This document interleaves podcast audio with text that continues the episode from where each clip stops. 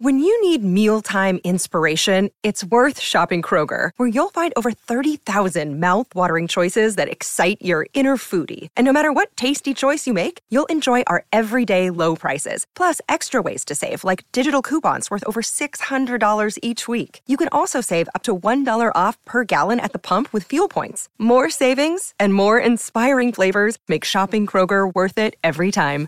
Kroger, fresh for everyone. Fuel restrictions apply. Hello, everybody. This is Marshall Poe. I'm the editor of the New Books Network. NBN listeners like to read books and buy them. So we thought we'd tell you that right now, our friends at Princeton University Press are having a remarkable site wide sale. You can get 50% off books, including ebooks and audiobooks, with the code 50, F I F T Y, at checkout until May 31. You can save some real money on Princeton University Press books. I encourage you to go there and check it out. Welcome to the New Books Network. Hi, everyone. Welcome to your podcast, New Books in Economic and Business History. I'm your host, Javier Mejia from Stanford University. And today we have a very special episode. I'm very happy because we have today with us Josh Ober. Josh is professor of political science and classics at Stanford, where he also has a courtesy appointment in philosophy. Josh is also the founder and head of the Stanford Civics Initiative, uh, we're going to be talking about that in a bit. And Josh is one of my mentors, and that's probably what makes this episode like particularly special. He's someone I admire profoundly, and I learn a lot from him each time I have even the briefest of the conversation. So I'm sure that all of you are going to learn a lot um, during this conversation as well. We have Josh today because um, well, he's an expert on ancient Greece. He's going to tell us more about his career in a bit. But he published recently this book called "The Greek, the Greeks and the Rational: The Discovery of Practical Reason." Um, it's edited by the University of California Press, and it's a fascinating book. We're going to talk also about that book in a bit. But I think that probably every economist is going to be interested in this book, and he's going to tell us a bit um, about that today. So, Josh, thank you very much for being here with us. Thank you so much, Javier. It's delightful to be able to have this conversation. And I'll just say right right off the bat, I've learned an awful lot from you as well. I mean, uh, uh, just because I have gray hair um, doesn't mean I stop learning. Uh, thank you, thank you, Josh.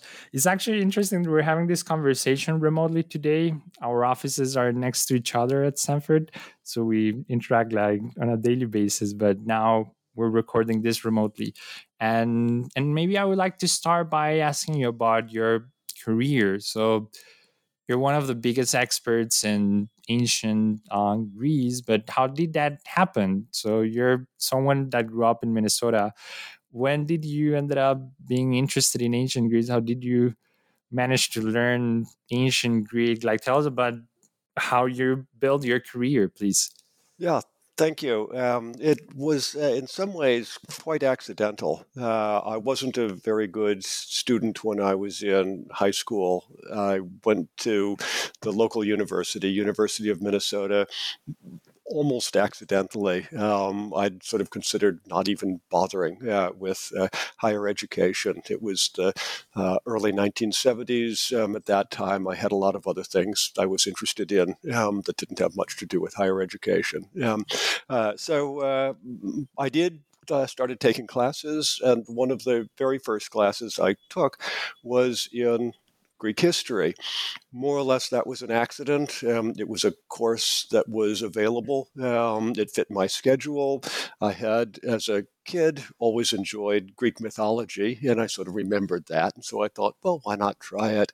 And I totally fell in love with it. Uh, the professor was very old school, very, you know, uh, in many ways, kind of rigid and demanding, um, uh, but he cared so passionately about his field. Um, and he convinced me that, yeah, I should care passionately about it too.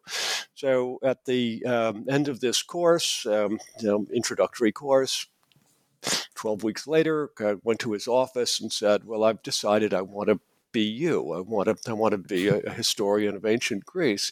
And he kind of looked me up and down and said, no, it's not going to work. Uh, and I, you could see why he thought that. I mean, I didn't look like, I didn't sort of come off as the kind of person who was likely to go on and have a career um, as a Greek historian. But I then uh, said, well, well, just in case um, I was going to try to do this, what what would I have to do? And he says, well, you have to learn Greek. Um, and so I began learning Greek and then Latin and um, uh, of course, then continuing to study history. Um, and one thing led to another. Um, that eventually I found myself um, uh, with a PhD um, uh, in Greek history, um, and uh, uh, uh, that was that. How did you manage to make people in political science um, interested in what you're doing. So you have this very interesting profile in which um, people from many different disciplines pay attention to what you do, right? And I guess that your natural uh, ecosystem was uh, the people in classics departments and history departments. Um, at what point do political scientists and even economists now realized that uh, you you had something interesting to say or like were you looking for that uh, explicitly? Was that like uh, uh an unexpected outcome? Uh, what was that process like? It was in some ways once again somewhat accidental. Um, my first job uh, after i got my phd was at montana state university which was um, a in some ways um, not a big liberal arts center. Um, uh, it had no other person studying the ancient world, no classics department. Um, so I was pretty much on my own. Um, and I could read what I wanted and uh, talk to uh, whoever I wanted. Um, I was lucky enough to get a uh, post uh, postdoctoral appointment uh, at a research center that had some very distinguished uh, uh, sociologists um, uh, and economists uh, attached to it. They suggested that I read some things that I probably wouldn't have read otherwise. Uh, and I suddenly uh, found myself doing a kind of Greek history that was quite different from the ordinary work that was being done by most other Greek historians. I probably couldn't have gotten away with this if I was actually at a conventional classics department or in a history department that had other ancient historians. But because I was off in Montana doing um, uh, whatever I pleased, really, uh, I was able to develop a project that was really quite uh, uh, different from a lot of the work that was uh, being done. And when the book was published, this was a, a book called Mass and Elite in Democratic Athens, I found that a lot of people beyond the world of Greek history thought it was interesting um, because that was using some social science methods that were uh, still pretty unusual um, for ancient historians at that time.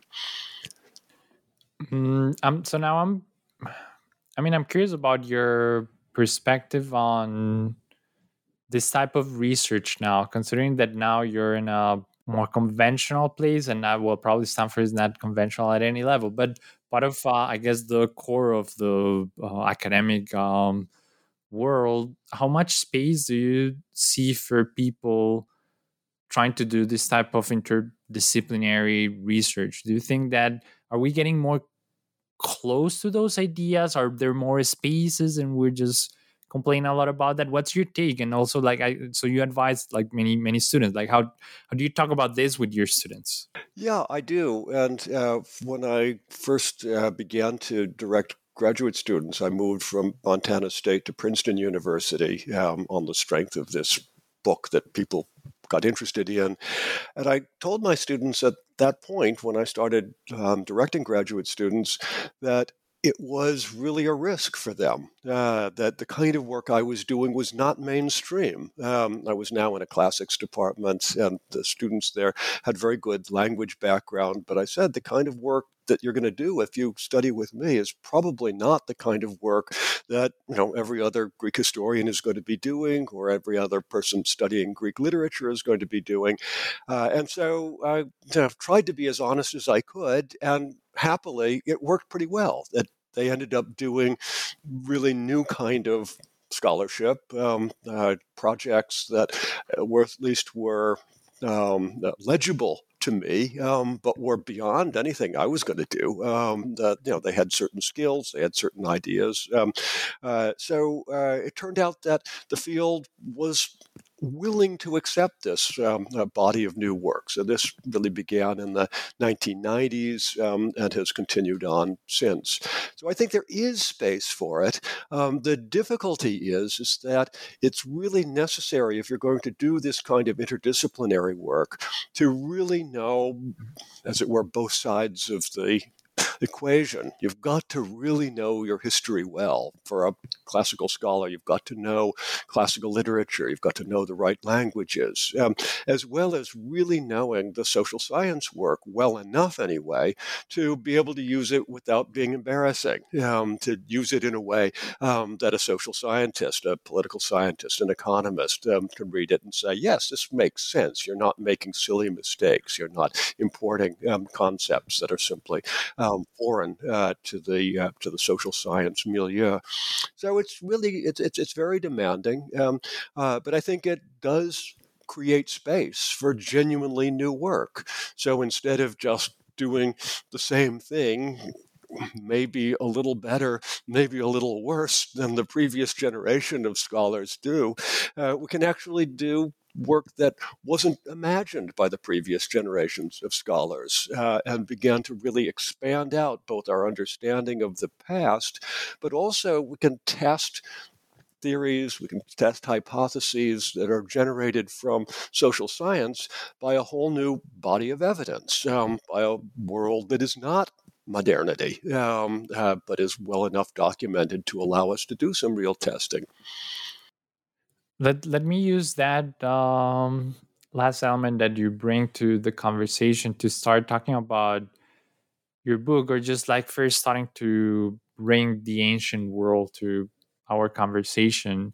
And i've always had this um, um, question in my head which is uh, why everything at some point seems to date back to ancient greece right? There's and and I guess and I've always wanted to ask you this actually, which is what was the the special thing that this period, this society had that somehow we are able to learn so many things still nowadays. And I guess that like a simple answer is that you can always learn from other people and other societies, and maybe there's nothing particularly special about uh, ancient Greece um, or maybe is it a marketing story in which they were they just took like a great set of things of other peoples and they just synthesized that pretty well?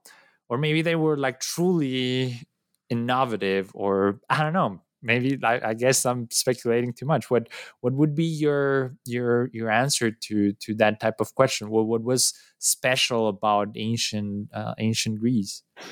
Yeah it's a, that's a great question um, and it's one i've spent a lot of time trying to think about um, over the course of my career. I think that one thing we have to say is that the greeks weren't in some profound way you know magical. Um, there was no miracle. There, uh, it's sort of common back when I was a student to talk about the Greek miracle. I don't think there's anything miraculous about what happened um, in Greece, um, but I think it is distinctive. Uh, there we have in the Greek world um, a body of literature, a whole set of cultural developments that are, I think, unusual. Uh, so the reason that we study the Greek world as intensively as we do, the reason that so many people remain interested in it is in part because the cultural products of that world really were distinctive, not just like everything else in, in, in the world, um, and remain attractive to us in some ways, or at least to many people. They're attractive because I think we can recognize them as both familiar enough, they're like enough like us enough, but they're also, of course, different. Yeah, uh, they're they're it's, it's, it's, another world. So it's another world that we can uh, recognize. Um, doesn't seem desperately foreign, and yet it's foreign enough to be fascinating. All right. Why? I think the core argument is that the Greek world developed in a way that was, in some ways, quite unusual in world history. And that is, it was a highly um, uh, decentralized, extensive ecology of independent states. So, beginning in about the time of Homer, um, say around 750 BCE, and continuing down to past, well past the time of Aristotle in the fourth century BCE, the Greek world was divided into something in the range of a thousand different independent states. Well, very small by modern standards, Athens was gigantic with a maximum population of perhaps a half a million and a territory um, of about um, uh, a thousand square miles. Um, uh, so um, uh, it was a uh, it was a was a however a very extensive uh, ecology of independent states. Probably by the time of Aristotle, somewhere around 8 million Greek speakers divided into these many, many um, independent states. Each of these states was, um, in some ways, in competition with other states, and yet also had developed ways of cooperating with other states. So we've got war. On the other hand, we've got a lot of trade, a lot of exchange of uh, both ideas and practices.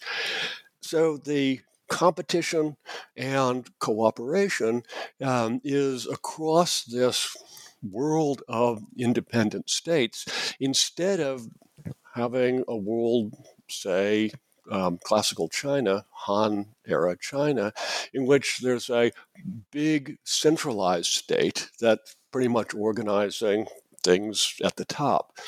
And I think the competition and cooperation, new forms of um, cooperation, generate uh, a lot of um, demand for innovation. Um, are a lot of potential for innovation. lots of experimenting going on. Not all of these states did things the same way. They had different forms of government, different forms of institutions.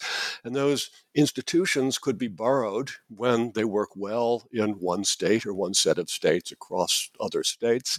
Uh, and the um, uh, same way with um, uh, cultural uh, products. So Athens turns out to be very good at making um, beautiful pots they spread across the uh, uh, Greek world. Um, uh, different forms of uh, expression, um, tragedy, uh, philosophy, um, uh, history, um, uh, once again, um, can be developed in one place and then adapted um, and spread around. So once no one's telling everybody in this world what to do. Um, uh, there's no sort of standard way in which uh, uh, uh, a state needs to be uh, organized, and it just generates um, uh, a lot of useful friction um, uh, that creates the possibility ultimately um, for all kinds of productive exchange. Um, and ultimately, uh, this drives uh, a lot of um, economic growth uh, over time, uh, and uh, that sustains then um, the possibility for um, a lot of um, you know, people have enough leisure to engage in um, new forms of cultural enterprise, and the result of that really is the sort of Greek civilization that is attractive to us today. So in, in, in, this book, you and this book, I mean, The Greeks and the Rational, you focus on, I guess, one of those innovations, which is the emergence, what you call the practical reason, right? In order to get, so I would like to hear about your thesis in the book and so on, but I think that a good way of getting there, and actually that's how you build the narrative in the book itself, is um, to talk a bit about the title itself, right? So it's the Greeks and the rational, right? And that responds to something. Do you want to tell us about that story? Yeah, indeed. Uh, so when I was a uh, graduate student, uh, I was told by my PhD advisor that uh, one of the greatest books that had been written in the 20th century uh, was by uh, E.R. Dodds, um, and it was a book called The Greeks and the Irrational. And Dodds wrote this wonderful book based on his um, Sather classical lectures that he gave in 1949. The book came out two years later. Wonderful book about all of the ways in which the Greeks were really strange. Um, their uh, the way in which they were not simply thinking about you know high philosophical um, uh, abstractions, but rather that they were thinking about magic um, uh, and religion uh, and even shamanism, uh, putting curses on one another, um, uh, imagining um, uh, all kinds of potentials for a spiritual existence. Um, so, what uh, Dodds wanted to push away from was the idea that the Greeks were just these uh, people who had produced Plato and Aristotle, the whole body of, um, as it were, um, uh, uh, rational work. Um, so it was a wonderful book. Um, really, really changed the way we think about things. Um, uh, I was then invited to give the same lecture series that Dodds had given in 1949, exactly 70 years after um, so in 2019. And I thought, well, what's left of the rational um, after the Dodds revolution? Because it really was a revolution.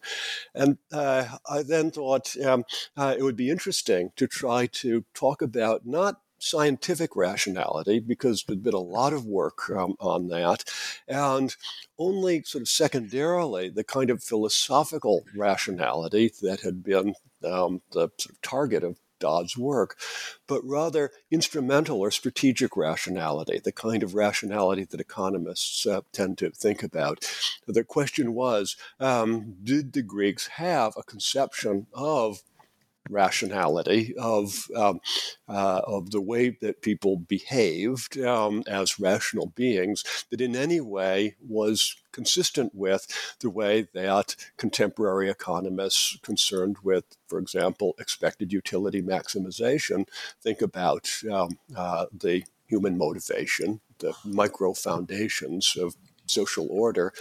And you know, the book argues. I argued in the book. Yes, um, uh, the Greeks, in fact, uh, had thought through a lot of the background assumptions and had developed, indeed, an entire theory of human motivation that was, in many ways, um, really quite similar to the kind of background assumptions that economists make, um, the kind of um, rational actor theory that underpins um, a great deal of economic thought today.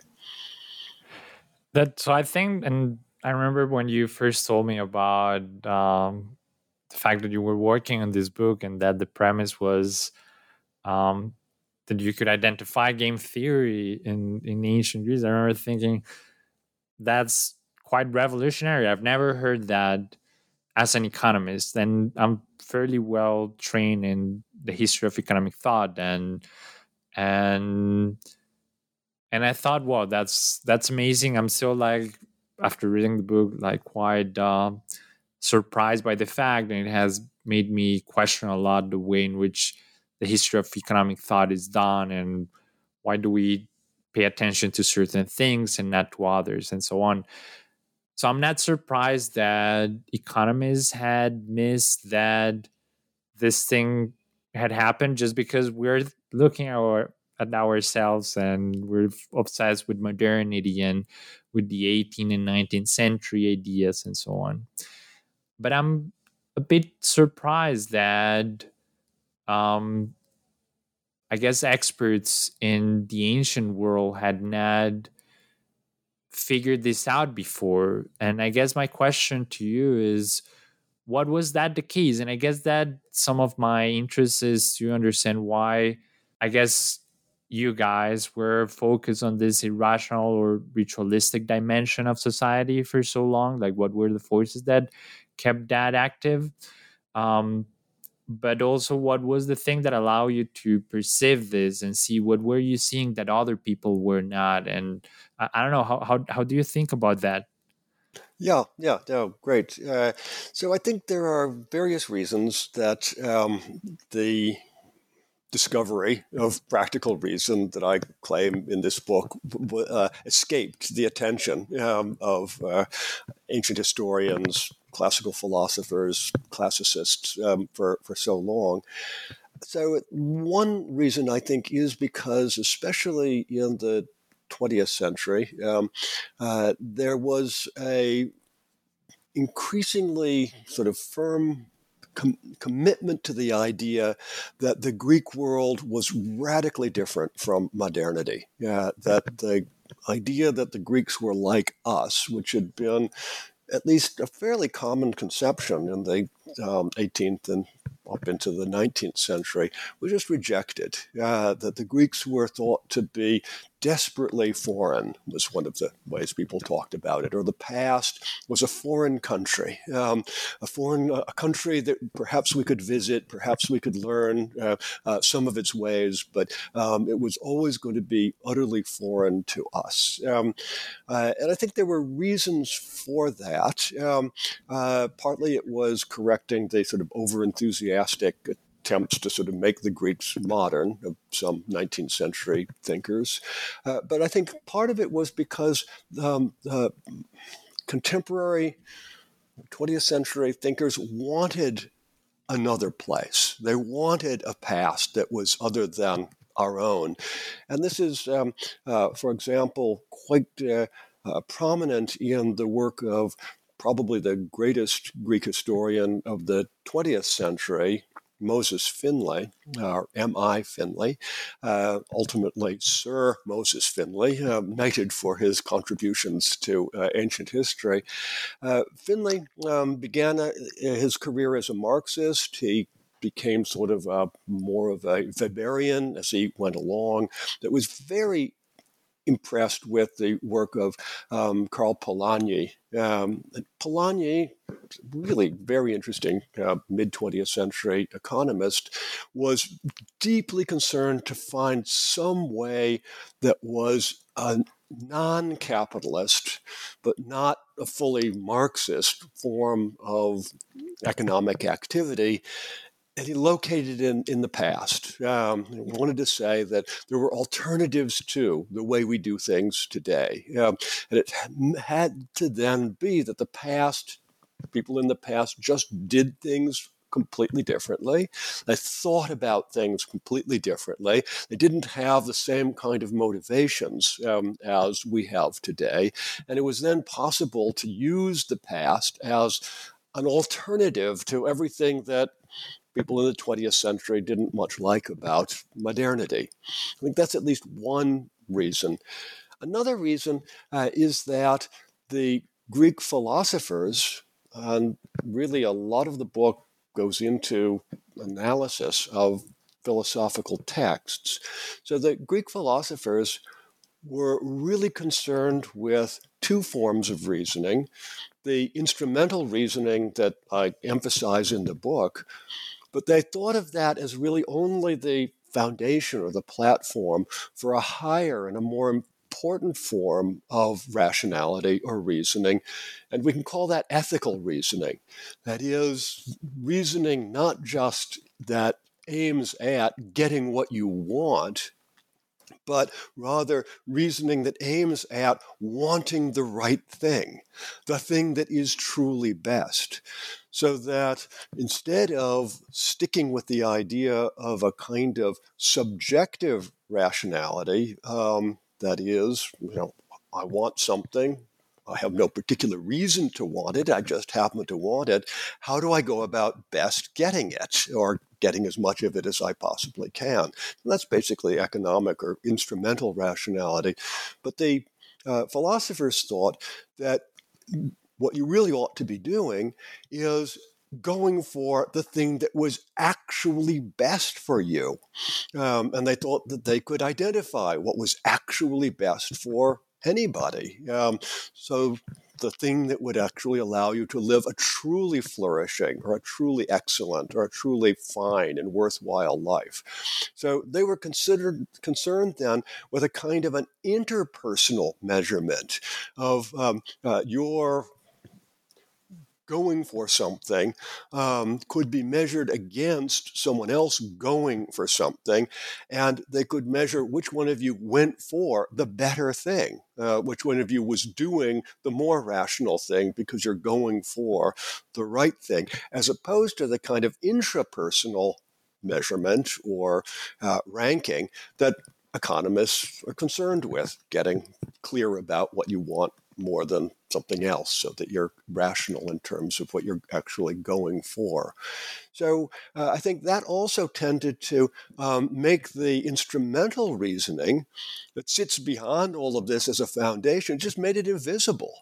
Rationality became going for the right thing, not going for the thing you happen to want. Um, uh, and the Greek philosophers, Plato, Aristotle, before them Socrates, were really worried that if people did just go for whatever they wanted and maximized and got good at maximizing whatever they happened to want, they'd actually make a mess of their lives. Um, so they really were quite hostile to sticking at that subjective rationality level. They thought that was really quite, you know, as it were, morally dangerous, dangerous to you as an individual, dangerous dangerous to society.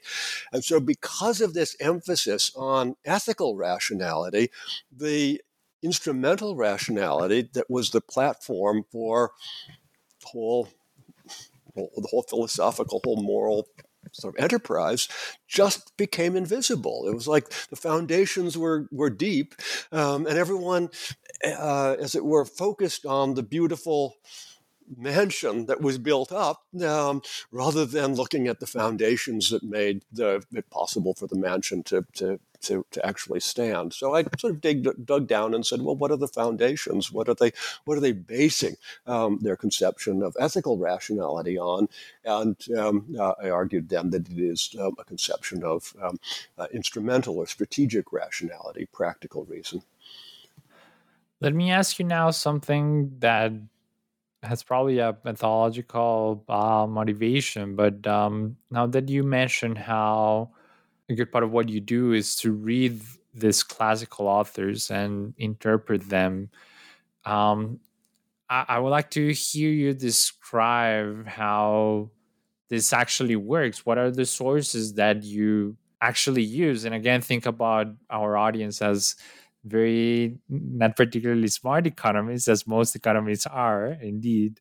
And we don't do much more than work with uh, data in a computer or with models, and usually that requires a pen and a notebook. So, this whole idea of thinking about ancient documents, where do you get those documents? What's the translation? I guess you use compilations that have emerged over the centuries of different pieces and so on but also how that like you read these documents and you interpret them and then your interaction with other scholars is about well in this given page plato says something and i think that you're interpreting it wrong.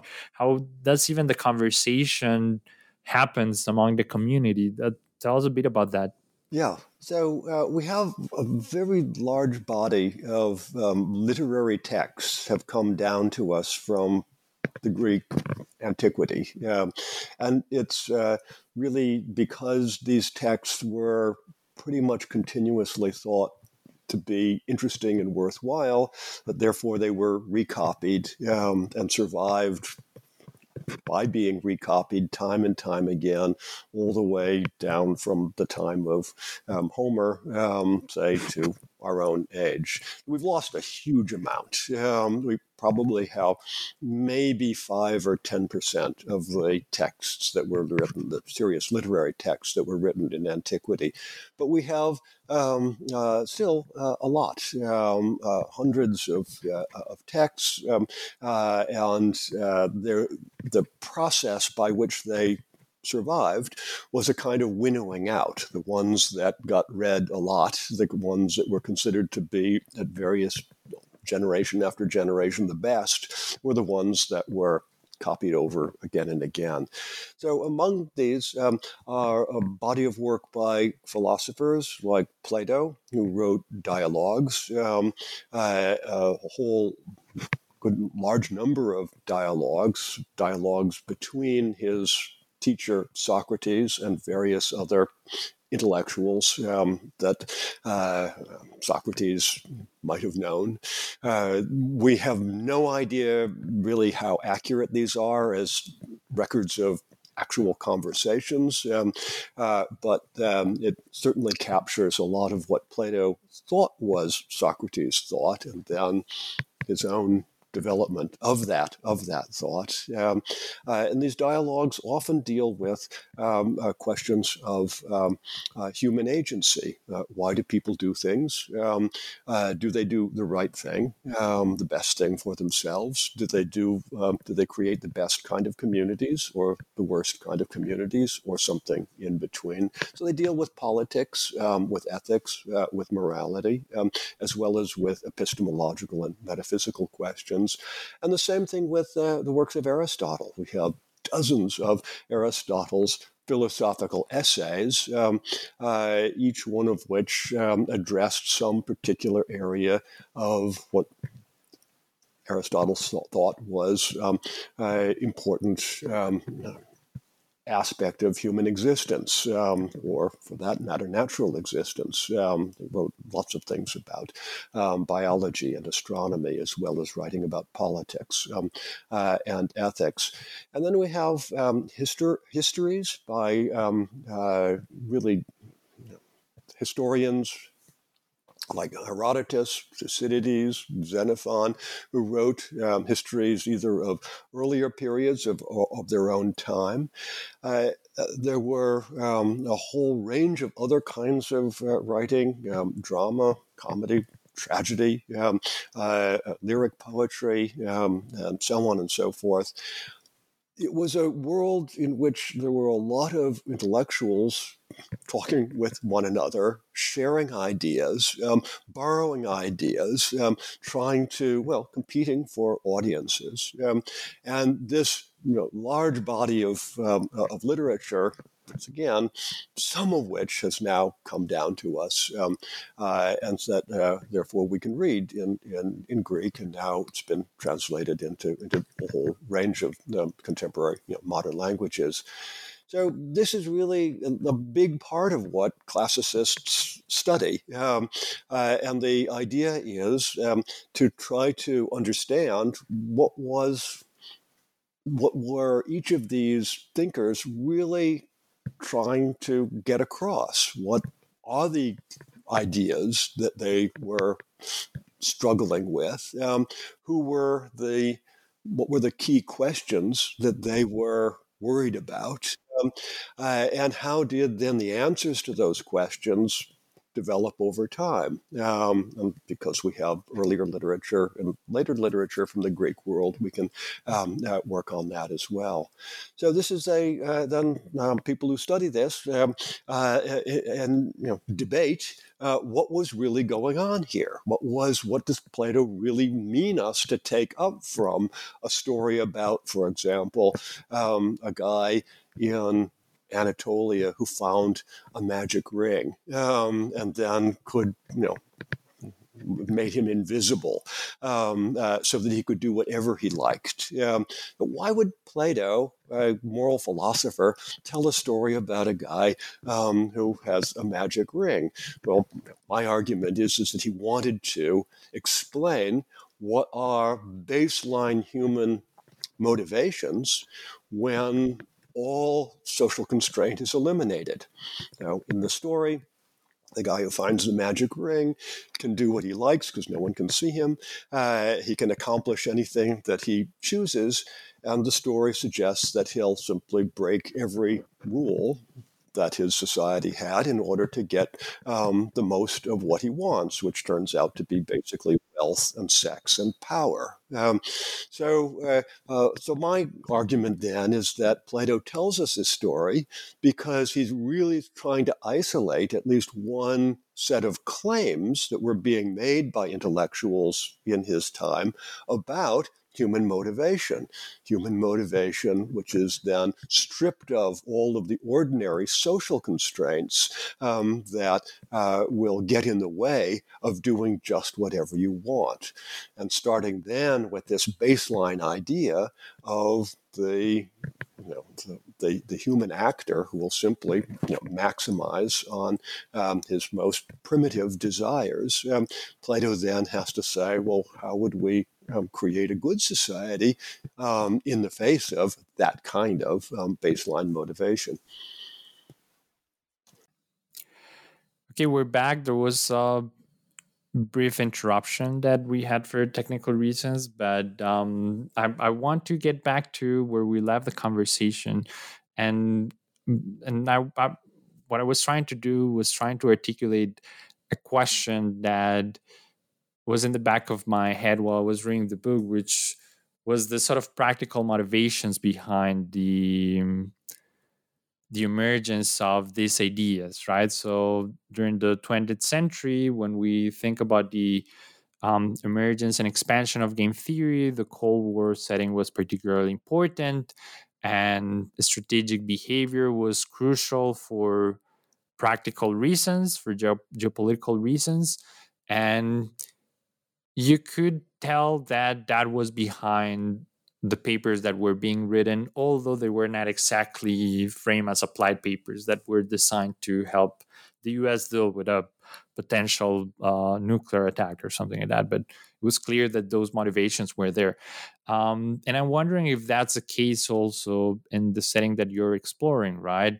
Um, are there some practitioners that were motivating this? Were they writing uh, at all? Were these thinkers like Plato or Aristotle having that in mind? Were they trying to aim for the favor of a prince or a king or something? How how do you do that? How can you recognize that in the in the text? Yeah. So the argument that I make uh, in the book is that as early as the time of Homer, um, say 8th century BCE, we can see people, the characters in these literary works, acting in ways that we can attribute to them some kind of strategic rationality. But the theory of strategic rationality, the ability to think about this abstractly as a basically a theory of human motivation and behavior, um, one that actually could be refined, um, it could be taught, uh, so that it could be kind of a kind of expertise. One could become an expert in strategic behavior. So, like a game theorist can become an expert in doing game theory. You can work, you know, work your way back on the um, game tree more efficiently than someone who is unfamiliar with with game theory. I think all of that, um, that big, the, the, the discovery of practical reason. This is what I'm really the book's about. Is um, uh, comes about in a particular time in a particular place. It comes about in Athens, um, uh, the biggest of the Greek city states, um, and in the middle of the fifth century, when Athens was the most influential and the most powerful of the Greek city states. Athens at this time had become an imperial center, uh, had used the power that was generated out of the development of basically a democratic form of government, um, which allowed much more efficient use of a much larger um, uh, manpower base than previous forms of social organization in Greece. And so Athens was a real center um, for intellectual activity. It was where you wanted to be. Um, it was Paris in the 19th century. Um, uh, it was, uh, you know, Rome in the first century AD. Um, so uh, the intellectuals from around the Greek world tended to congregate um, in Athens, and they were highly competitive with one another. Um, they were basically trying to attract students. They were trying to attract attention. They were trying to, we would now say, build their brand. A lot of these um, uh, intellectuals uh, were called by them later Plato and Aristotle, who come in the next century, um, call them the sophists, um, the people who um, uh, were purported to be able to teach wisdom, uh, Sophia um, in Greek. So, um, uh, so what would the sophists care about? Um, uh, well, they claim to be able to teach you, as a prospective student, how to organize your own affairs, um, basically how to organize your household, how to organize the um, apparatus of your life, um, uh, become wealthy, um, and then how to be influential in your city, um, in your city state, um, how to be a, uh, a politician. and they thought these two things really went together pretty well. This is also a time of great power um, competition. So we've got these intellectuals competing with each other for um, uh, students, for um, coming up with uh, explanations about human behavior. And we also have states um, uh, that are uh, competing with each other at a higher level than um, was previously possible. Um, Athens and uh, its rival state Sparta have become really powerful in that they're each controlling large blocks of other states, alliance systems, and uh, intellectuals are becoming increasingly worried about what's going to happen here. So, for example, Thucydides writes his great history of the war between Athens and Sparta um, as uh, an analysis of uh, state power. Uh, and the motivation of states um, when they're engaged in very high stakes competitions over influence, resources, um, uh, other states. Uh, so I think that in many ways it is the 20th century kind of period. A lot of the game theory, of course, developed in the United States, which was at that point a um, emerging great world power, um, engaged in a very high stakes competition with another great world power, at that point, the Soviet Union, and a lot of concern about what's going to happen. Um, uh, is it possible to avoid the, the most catastrophic outcomes? Um, uh, and so, uh, yes, I think there were in many ways, the situation was in some ways similar. Um, there were reasons for um, people to come, for example, from uh, Hungary, um, where number of you know major intellectuals working on game theory end up coming um, coming from Hungary, end up in the United States because of the world situation um, uh, at that point, and they end up working on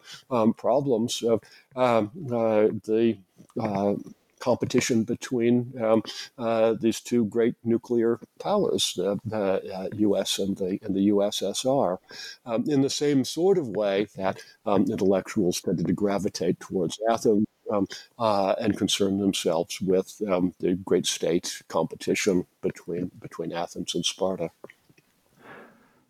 Let me ask you one one final question about the book, um, which is because because so your thesis is not just that, or what you want to say is not just that the the Greek had discovered uh, practical reason, but you also want to claim that there are things that we can learn from their approach to to this idea, right? That um, there are lessons that our modern world can extract from this. What are those those lessons you already anticipated a bit like this ethical approach that uh, greek philosophers had but uh, i would like to hear what's the message that you want to transmit there. Yeah i think the core thing that i'd like to bring out um, is that practical reason understood as strategic rationality understood as expected utility maximization, whether by an individual or whether by a, community or by a state, is a really important part of how we need to be thinking about um, uh, how the world works, how people are motivated, how they act, how states are motivated, and how they act. It's also incomplete. Um, uh, it's not adequate um, as a complete explanation. Once again, the Greeks understood this uh, so that Thucydides, in writing his great history of the war between Athens and Sparta, talks about the way in which both the competitors acted and believed that they were acting rationally, um, perfectly good game theoretic kind of uh, uh, ways, but also how other agents, um, some other states, refused to act rationally, acted irrationally, acted off the path um, of the game, um, and did so systematically, um, did so in ways that I think Thucydides suggests a, a rational actor ought to anticipate. So um, they give us, I think, the Greeks give us both a theory of strategic reason, pure um, uh, self interest based. Uh, uh, utility maximization. They give us a theory of deviations from reason uh, or for pure strategic reason. And they also give us, um, as we were talking about earlier, um, a theory of ethical reasoning. Um, that is, uh, the idea that perhaps um, you ought to think about what it is that you should want, not only what it is that you do want, um, but what it is that you should want, so that maximizing simply on accumulating material goods may actually not be the best for either yourself as an individual, hoping to live a fully realized, flourishing life, nor perhaps the best for the community that you live in or the larger world of human communities. Um, so I think that putting strategic rationality, game theoretic kind of reasoning into a context um, uh, of uh, uh, that we understand its limits, we understand the ways in which it doesn't engage with important ethical questions, um, allows us to really um, uh, use game theory, use strategic reasoning, recognize it as important without turning it into the be all and end all. I think there's a tendency, um, certainly among many humanists, um, to want to say that uh, we should reject the idea of strategic reason, um, that is somehow wicked, uh, that it is uh, uh, a way of thinking that is malicious. Um, the, uh, and uh, that seems to me to be foolish. Um, uh, it seems to me silly to say that um, this is uh, you know, we should reject the phenomenon of strategic reason because we believe it to be ethically um, limited. Uh, rather, I think um, we should uh, try to understand it, um, but also try to understand its limits um, uh, and uh, ethical alternatives. That's fantastic. I, I really love that element of the book, right? Like it um, probably brings like the crucial elements into what a social scientist should uh, be thinking of. And I think that we regularly, um, I guess, get lost in like the everyday motivations of our profession, and we we forget about those things. So I'm very happy that you you bring that up. Um, let me um, use the opportunity and, and the fact that we're talking, um, and now this is on record. I, I would like to ask you about the Stanford Civics Initiative. You came up with this um, fascinating idea of creating a, um, a, project that I admire profoundly. I must say, I'm a fellow at the Stanford Civics Initiative, so I'm not saying that because that's the case. I, I truly believe in in the project, um, and and probably not many people know about uh, about it. What how do you describe it and what, what, why are we doing what we're doing yeah, yeah. So the Stanford Civics Initiative emerged um, uh, almost accidentally, um, uh, um, uh, but uh, uh, it's now pretty well um, uh, established, as you as you know. The goal of the initiative um, is to allow Stanford students, and ultimately, as a model, students in other universities in the United States and elsewhere, to take the kind of courses um, that we involved in this initiative believe they ought to have been offered um, uh, in any good university. That is, um, uh, courses that not only are involved with helping them to be um, uh, more effective in the economic realm, so good at, for example, coding, um, uh, or good at um, uh, uh various forms of um, uh, engineering, um, or, or, or, sort of, as it were, economic skills, but um, should also uh, be offered courses that help them to become effective in terms of their skills as citizens, um, and specifically as citizens of democratic societies. So we are sort of value centered. We do think it would be better to have a democracy than not have a democracy. Um, and we think that democracy is actually quite difficult to get and to keep. Um, and it's um, uh, impossible to get and keep if citizens of a democracy um, don't have a sense of um, what it is to be a citizen. Um, and that, um, I think, is uh, a major part of the education, um, higher education, um, uh, that's often been forgotten um, in even great universities like Stanford. Yeah. So the goal really is to offer a range of courses. Um, uh, uh, your own course, for example, um, that uh, gives uh, talks about um, the history of economic thought strangely, there weren't courses um, that uh, uh, engaged with the history of economic thought that talked about both Marx um, uh, and Adam Smith um, uh, and uh, Friedrich Hayek um, uh, and John Maynard Keynes um, and put them all into a kind of context. Um, or courses like mine in the origins of political thought um, that uh, engages with, well, how is it that the Greek thinkers um, uh, uh worried about, uh, came to worry about justice and interdependence um, uh, and uh, power and legitimacy, um, or um, a whole range of courses um, that deal with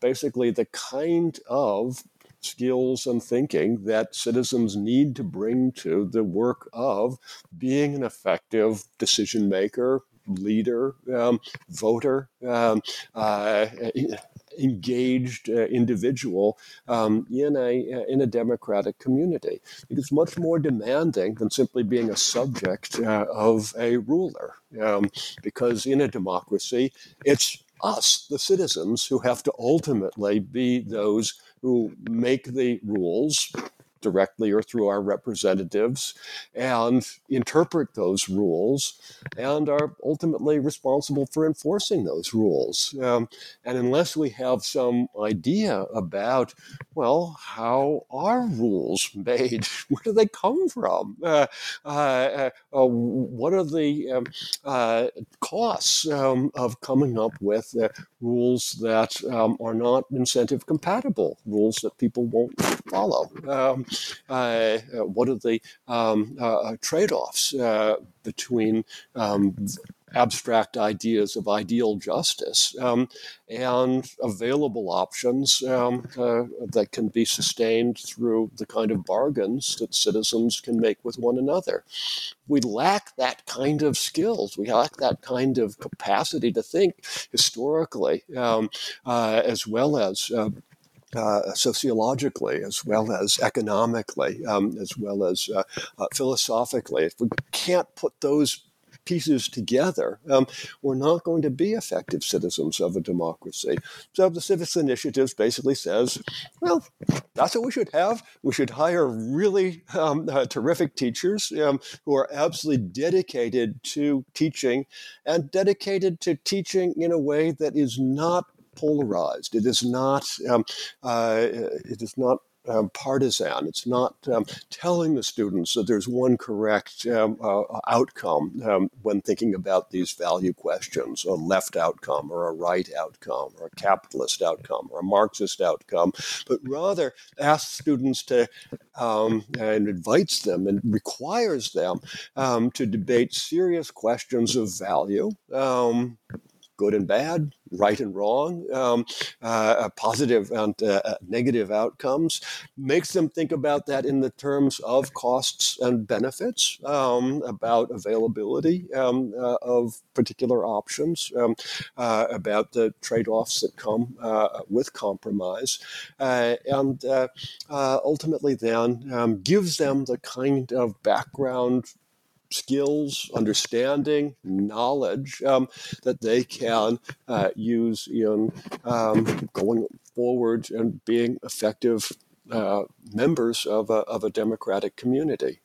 So that's that's what it's about. Uh, once again, it's uh, uh you know the shorthand is um, we uh, offer courses um, that uh, your parents thought you were going to get um, when they sent you to school in the first place.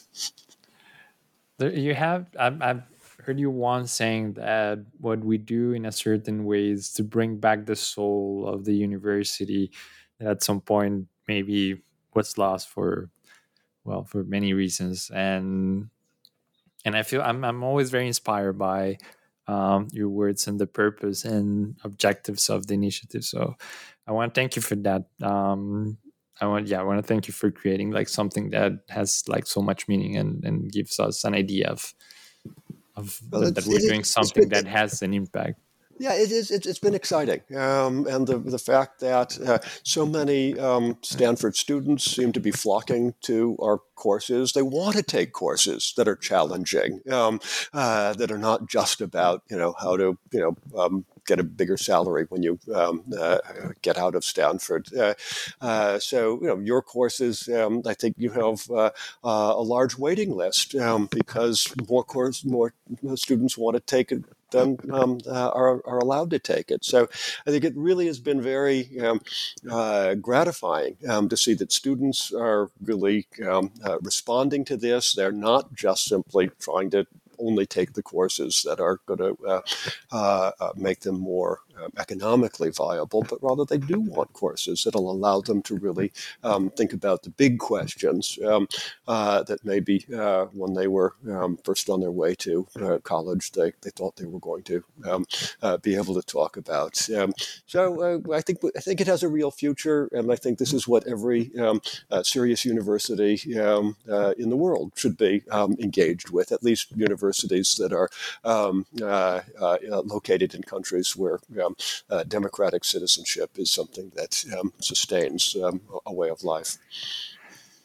Thank you. Thank you very much, Josh. Thank you for having the time to talk with us about your book, but also just for pursuing like your research agenda that connects us through our past and make us think about who we are as individuals, as society, for pushing initiatives such as the Stanford Civics Initiative. Thank you for all that.